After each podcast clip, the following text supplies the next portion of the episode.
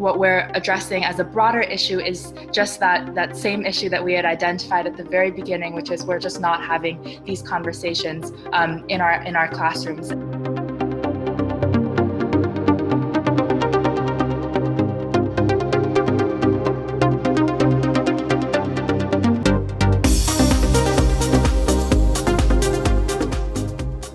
Welcome to the Modern Learners Podcast. I'm Will Richardson, co founder of the Modern Learners Community and Change School, as well as an author, speaker, and parent of two amazing kids.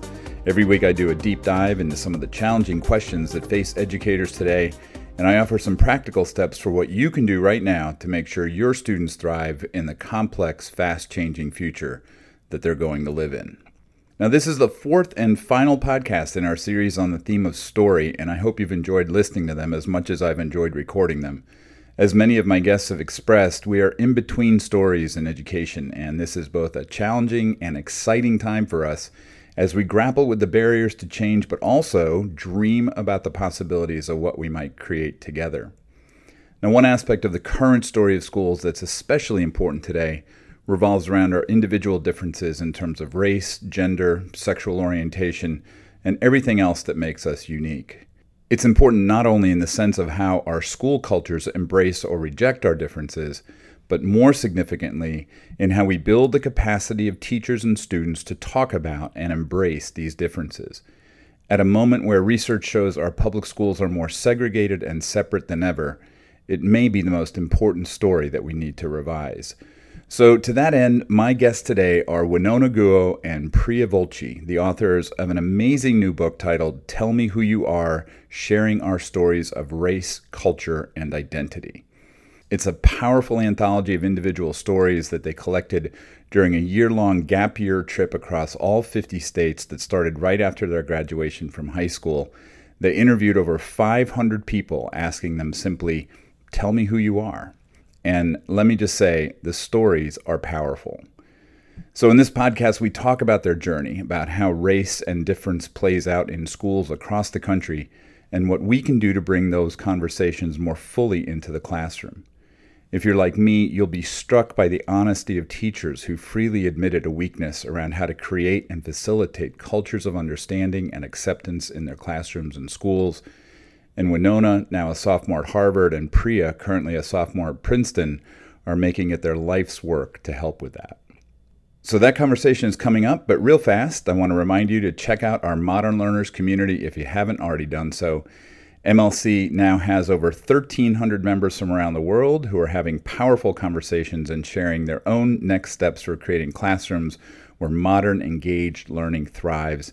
It's a respectful, safe space that's away from the noise of Twitter and Facebook, and it gives you a place to think and engage and learn at a deep level. So head on over to modernlearners.community to join us. And when you do, check out the podcast topic to get more resources around our conversation today. And at the end of my interview with Priya and Winona, I'll be back not only with three things that you can do right now to move your practice around classroom cultures forward, but I'm also going to give you a brief summary of an article that I think is a powerful next step for thinking about story as it plays out in our lives and in our schools. As always, if you like what you hear today, please head on over to iTunes and give us some love via a review and a rating.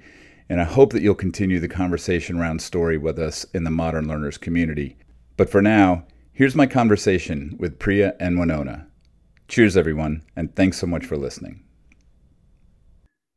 So, thanks so much for taking the time today, you guys. I really do appreciate it. And I found the work that you've been doing and the, the journey that you took basically across the country to ask people about their stories about race and about culture it, really fascinating and extremely powerful. I was just wondering if maybe we could start with you telling your story behind the book. How did you how did you get started on this project? And uh, how did it uh, move from probably a very small idea to something that ended up being pretty pretty huge i would imagine right Right. Thank you so much for having both of us on the podcast. We're super excited. Um, this project started five years ago when we were both sophomores at Princeton Public High School in New Jersey. And we remember that year vividly because it was the first time we ever heard the word race mentioned or discussed in our classroom. It was shortly after the death of Eric Garner. Um, and for the two of us, that was shocking because clearly race had impacted both of our lives since birth. Our parents are, are immigrants from China and India. Um, and we saw the ways in which it divided our communities from our neighborhoods to our friend groups to our clubs to our classrooms. Um, so, for us to go through over a decade of public school education and private school education and not understand or learn about something so fundamental to who we were, that was shocking for the both of us, and we wanted to do something about it.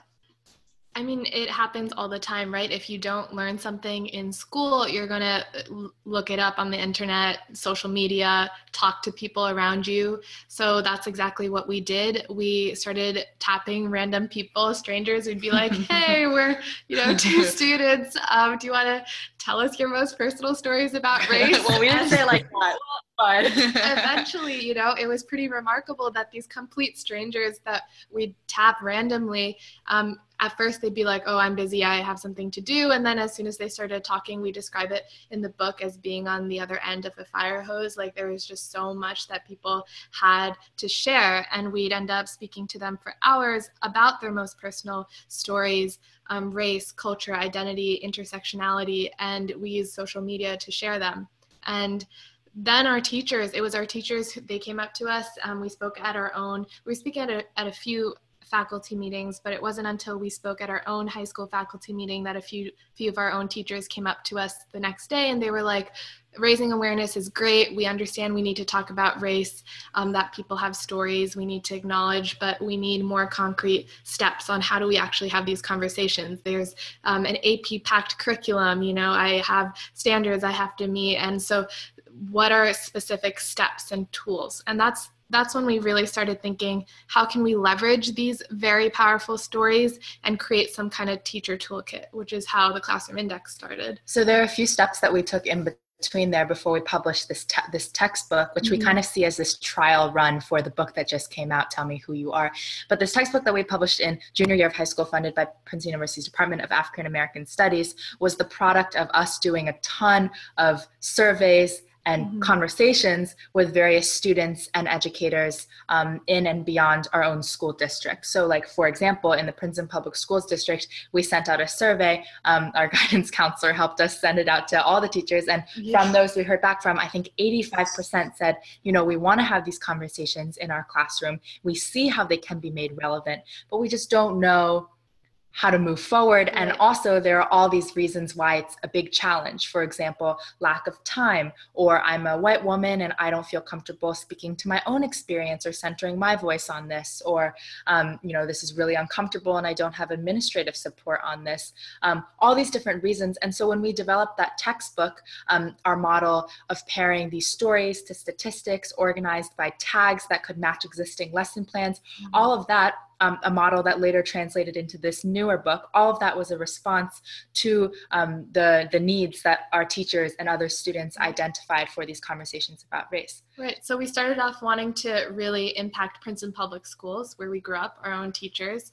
And then this textbook, we got picked up by some national press, and all of a sudden, educators and students in almost all 50 states were getting our book. And i mean like this is the one we made on free trials of indesign right? So we were like we could do so much better. We wish we had more time to dedicate ourselves fully to this. So we um, made the decision to take a gap year. It took a while convincing our parents and raising the funds but we um, did it. And a week after graduating high school we head off to our first state together alaska and by the end of the year, we had traveled to all 50, interviewed 500 people, and those stories are in, in the um, new book. So I can tell you guys aren't very enthusiastic about this work, right? I'm really having to pull this story out of you, but I'm wondering if you were surprised by the reaction that teachers had that they came to you and they said, "We really don't know what to do. We really don't have any language or any practice around how to do that." Did that surprise you?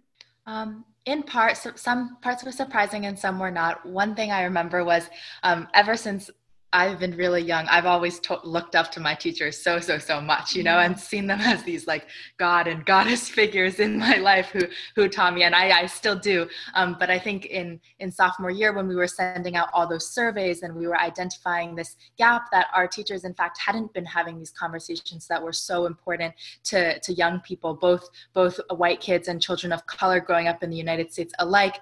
Um, I think um, the the humility that um, we saw from our teachers who were who were willing to um, give their time to work with us as students wanting to contribute to to their work in these classrooms um, to face this really really uncomfortable conversation. That was something surprising that um, what left me really in awe and with even more respect for my for my teachers and then on my end, I went to middle school where we called our teachers by their first names. And so I going walking into public school where that was definitely not the norm. I quickly learned um, it was really refreshing and great. And like Winona said, I think made me respect my educators even more when um, they came up to us and and shared that what we might have perceived as weaknesses being students out here trying to write a textbook they really saw as a strength you know a tool for students made by students considering our perspectives and our needs in the creation of, of the book and the heart mind model um, that we developed. So were you surprised that so many people from across the country reached out to you so quickly once once word of, of that book got out of course, yeah. We would. I remember we got an email from like a fifth grader in Idaho who was like, you know, I've read you read your book that you made in yeah. Princeton, New Jersey, and I'd love to see more stories reflective of my experience in rural Idaho. And we got an email from somebody, um, I think in the Mississippi Delta, who was saying, you know, even mm-hmm. if you're mm. talking about race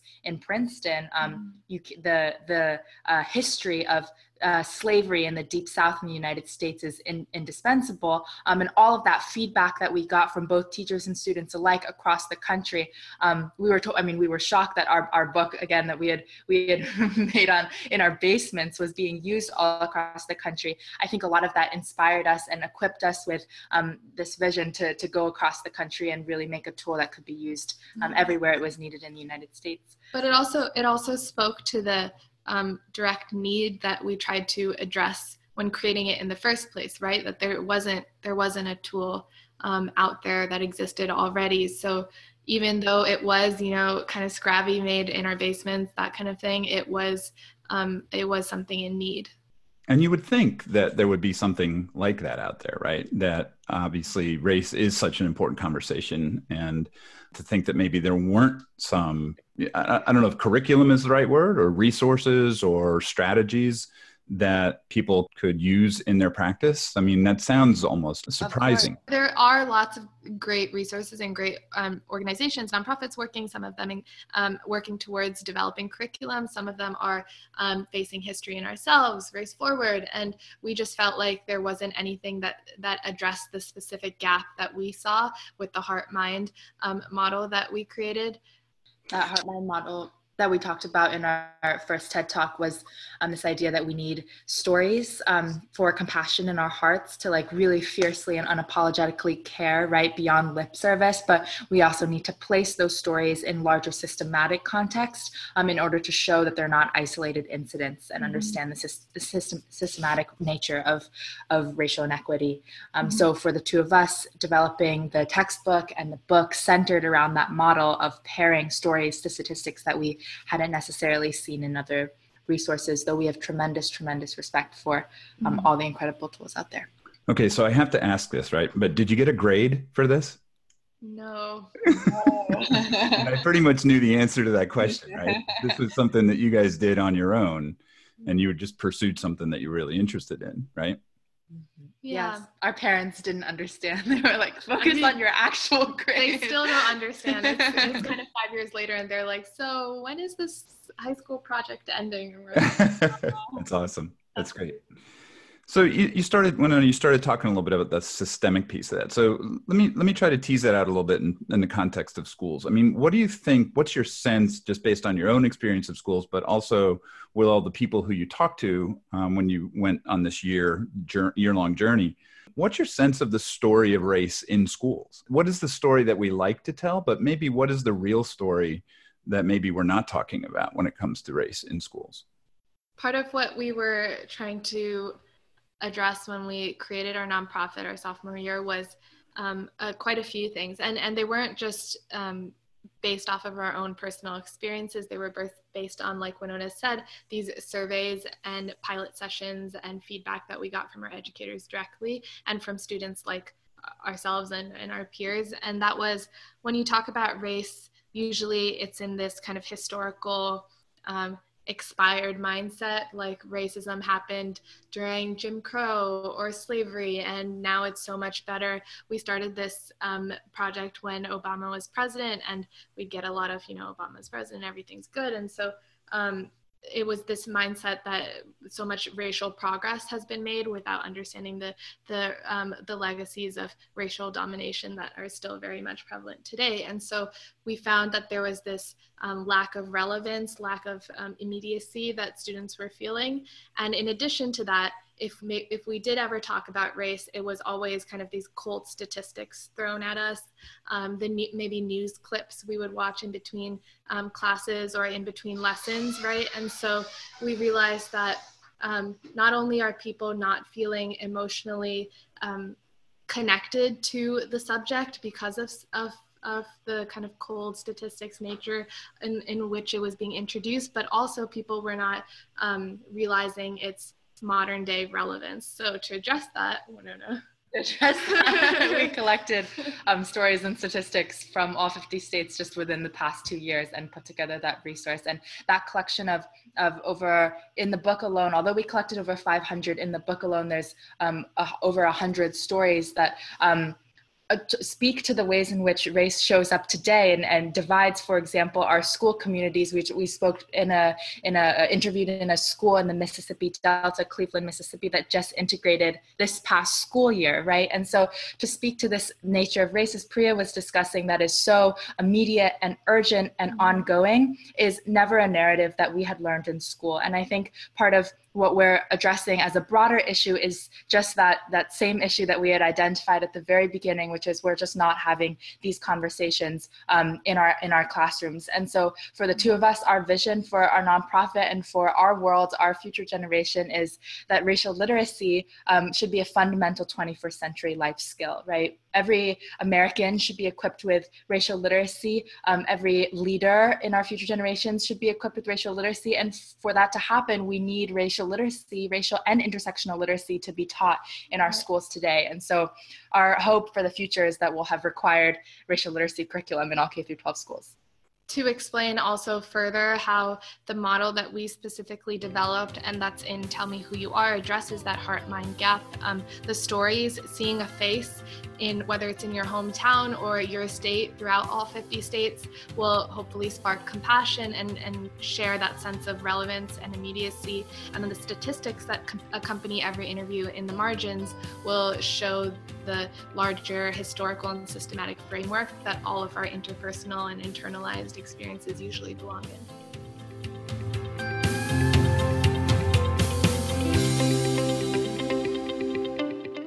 Hey, I want to take a quick break from our conversation to let you know about what I think is the most powerful professional learning destination for educators online, and that is our Modern Learners Community Plus. You know, at a time when change is accelerating, when social media is getting increasingly toxic, and when we're faced with big questions in education that demand serious answers, MLC Plus offers a safe, respectful, intelligent space on the web to help you make sense of what to do next. MLC Plus is about community. We're building a movement to change the experience of schooling for kids around the world to better prepare them for the world today. Our community builds our collective and individual capacity to do that MLC Plus is about challenge. Our carefully selected links and theme driven conversations are meant to push your thinking, to get you to scrutinize your practice, and to catalyze your journey to reimagine education and schooling. But most of all, MLC Plus is about learning. Through our diverse book studies, our live coaching sessions with the Modern Learners team, our constant conference, our special workshops and masterclasses, your learning doesn't have to stop. And since all of our interactions are archived for later viewing, it's your learning on your schedule. So, if you're looking for more quality conversations with a global lens within a passionate community of educators, all in one respectful, easy to access, time saving space, I'm telling you, it doesn't get any better than MLC Plus. Head on over to modernlearners.community right now, and let's change the story of education for the modern world together. And now, back to our conversation.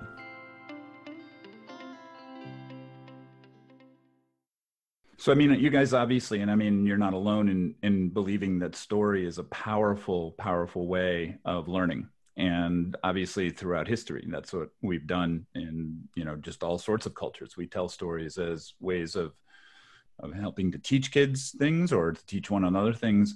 I'm wondering, what did you learn on your journey I mean, what were some of the things that you learned, not specifically about people, but just in general about how race plays out and the power of story in making race more uh, of a of a conversation that people can have? I think part of thinking about uh, stories in our lives um, for the two of us was over the past two years this realization that stories are all around us right? These narratives that we create whether it be the idea that um, light skin is more beautiful or um, the idea that um, blackness is a threat um, these narratives these stories that create all around us that that we either aren't recognizing or um, that we aren't prioritizing enough to talk about. And when we think about some of the stories that um, are common conversation among young people. Um, though there are so many young people today who care so deeply about these issues, who we deeply admire and respect. In our experience in high school um, and beyond, um, we find that there's a lot of sharing of what we've once heard termed ego stories that we talk about in our second TED Talk. This idea that um, we like to share things about our resume or about our skills and our talents, all of which are are important, but that we don't touch on these really intimate and really really important parts of who we are, like um, our hopes and our dreams and our fears and the and the parts of our childhood, for example, that have really shaped who we are and what we care about today. And so when we were traveling around the country, I think something that we heard often from people who shared their story with us um, as we just sat there doing nothing but just listening um, and and responding ra- radically listening is, is how we once heard it called to to people share their stories. Um, th- many of them would tell us you know like i've never nobody has ever prompted me to share this story before. Nobody has ever listened to my story. And so i didn't feel like it, it mattered right? And so i think part of what we hope um, is a shift in our culture is that we will all be more inclined to to share these soul stories with each other. Um, and for us to do that i think requires um, a racial and intersectional literacy to understand ourselves better first. Did you come across any schools or communities that were engaged in doing that on a regular basis where they had a vehicle for eh, let's say in a school or in a classroom that there was a a value that was given to people sharing their stories about, around race and around their interactions with other people? Did you find anyone who was doing that on a regular basis or talking about that? We definitely found a lot of educators, students who are pioneering these conversations themselves in the classroom, and those stories are are featured in in Tell Me Who You Are. Um, because they were hugely inspirational to us and we felt like could serve as a model for how other educators could replicate the direct steps that they're taking to have these conversations in their classroom using stories um, as like a key resource right? And i think um, our book right tell me who you are is often there's that danger of when teachers try to share stories and um, use that as, as a resource, like we said before, to have these conversations, the one person of color in the classroom might be expected to speak on behalf of their entire race, right? So right. Um, it's also not everybody's responsibility to share their mm-hmm. story. Um, uh, one of our interviewees um, Melina, her, her interviews and also in the book, she she phrased it like this: She's a white woman, and when she's talking to her partner um, about the patriarchy, it's her gift to him because as a woman she exper- ex- experiences a lot of misogyny um, but when she's talking about white supremacy to her husband who's also white it's her responsibility. The function of tell me who you are is that anybody's story is there available and um, ready to be shared. All of these people have given their permission to share their stories right? And instead of focusing or targeting one student in the classroom your the focus is shifted to the stories in the book.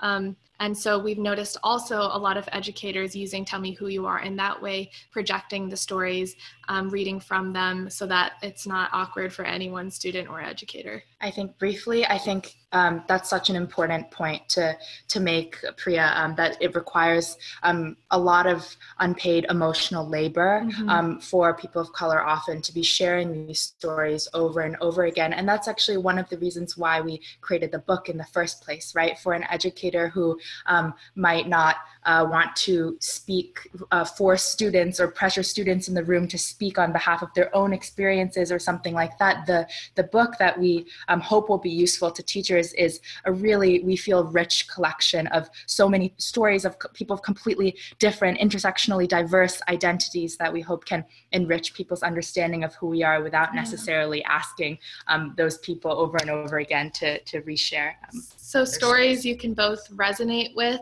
um, people whose stories you can both resonate with and maybe people whose stories you might not have encountered otherwise.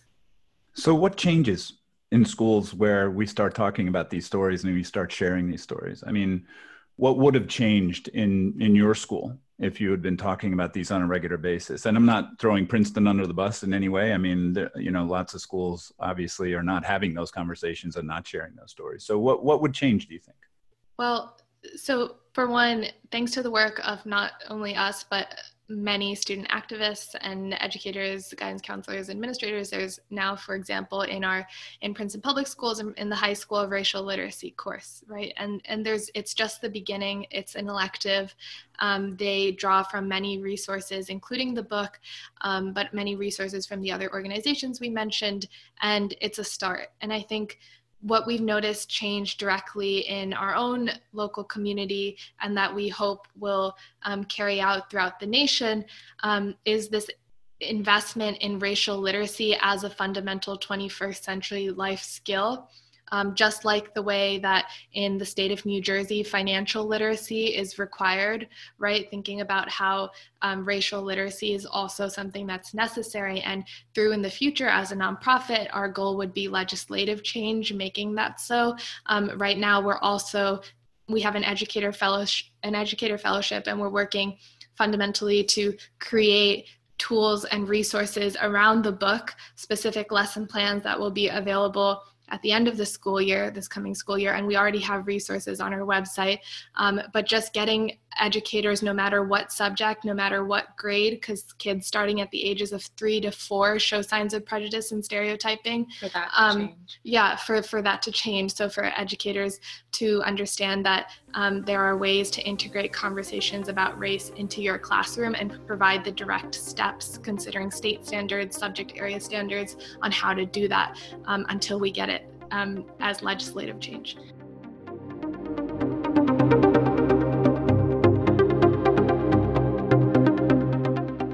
So, what can you do now after listening to Priya and Winona tell their own powerful story? Well, I've got three suggestions for you and a bonus link. First, you need to get their book, Tell Me Who You Are. Their stories are amazing, and as they said in the interview, they're a great way that you can introduce these questions and conversations with students, other teachers, and parents. And don't forget their racial literacy guide as well. Both of those will be linked in the show notes in MLC. Second, think about writing your own story. Who are you? Where do you come from? What experiences affected your views on race and diversity? And you might share those stories with your students and colleagues. And third, think about how you might create your own Tell Me Who You Are anthology with your students. It's not a project to be taken lightly, of course, but as Priya and Winona said, the sooner we can get students engaged in these topics, the better. Finally, I want to take just a few moments to wrap up this story theme with a summary of a powerful article titled Using Story to Change Systems by Ella Saltmarsh in the Stanford Social Innovation Review. If you're serious about doing some work on rewriting the story of learning in your school, this is as good a place as any to start. Briefly, Ella says that, quote, story has many different qualities that make it useful for the work of systems change. It's a direct route to our emotions and therefore important to decision making. It creates meaning out of patterns, it coheres communities, it engenders empathy across difference, it enables the possible to feel probable in ways our rational minds can't comprehend. When it comes to changing the values, mindsets, rules, and goals of a system, story is foundational. End quote. She discusses three qualities of story and narrative that we can use to change systems story as light, as glue, and as web. And I want to gloss each of these briefly in terms of education. So let's start with story as light. According to Ella, story can, quote, light up paths of change, end quote.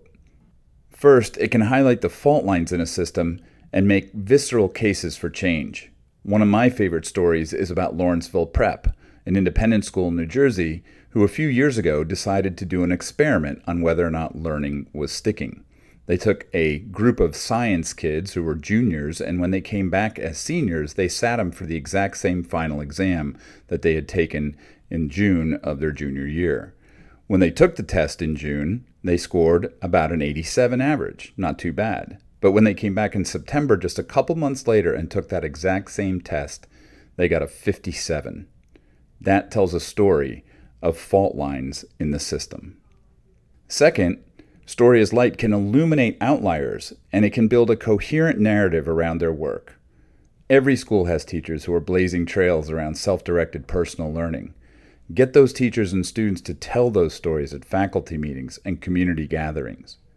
And finally, Ella said story can shine a light on visions of the future that change the way people act in the present so don't be afraid to bring together groups of parents, students, teachers, leaders, and others to imagine the possibilities for the school you want to be in the future and share those visions out.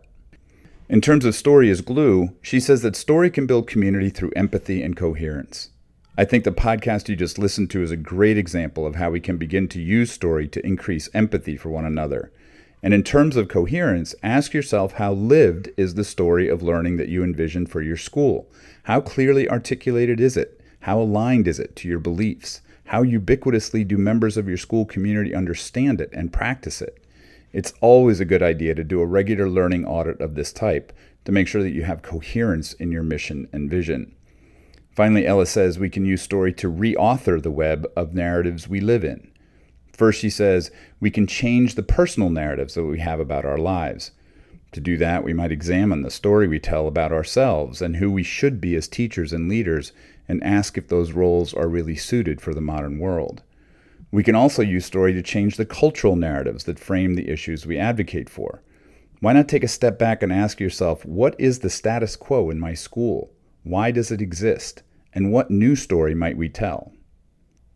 And finally, Ella says that we can use story to change the mythic narratives that influence our worldview.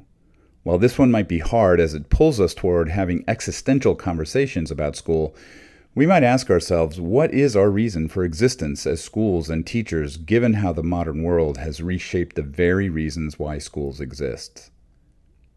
I'll add the link to the article in the podcast post in MLC, and I hope you check it out and think about the questions here. And I invite you to engage in a discussion around these ideas in MLC as well. That post will serve as a conversation starter, I hope. Next week, we start a four part series on community, and I kick it off with one of my favorite authors and thinkers, Peter Block. Here's a taste of Peter's inimitable wisdom.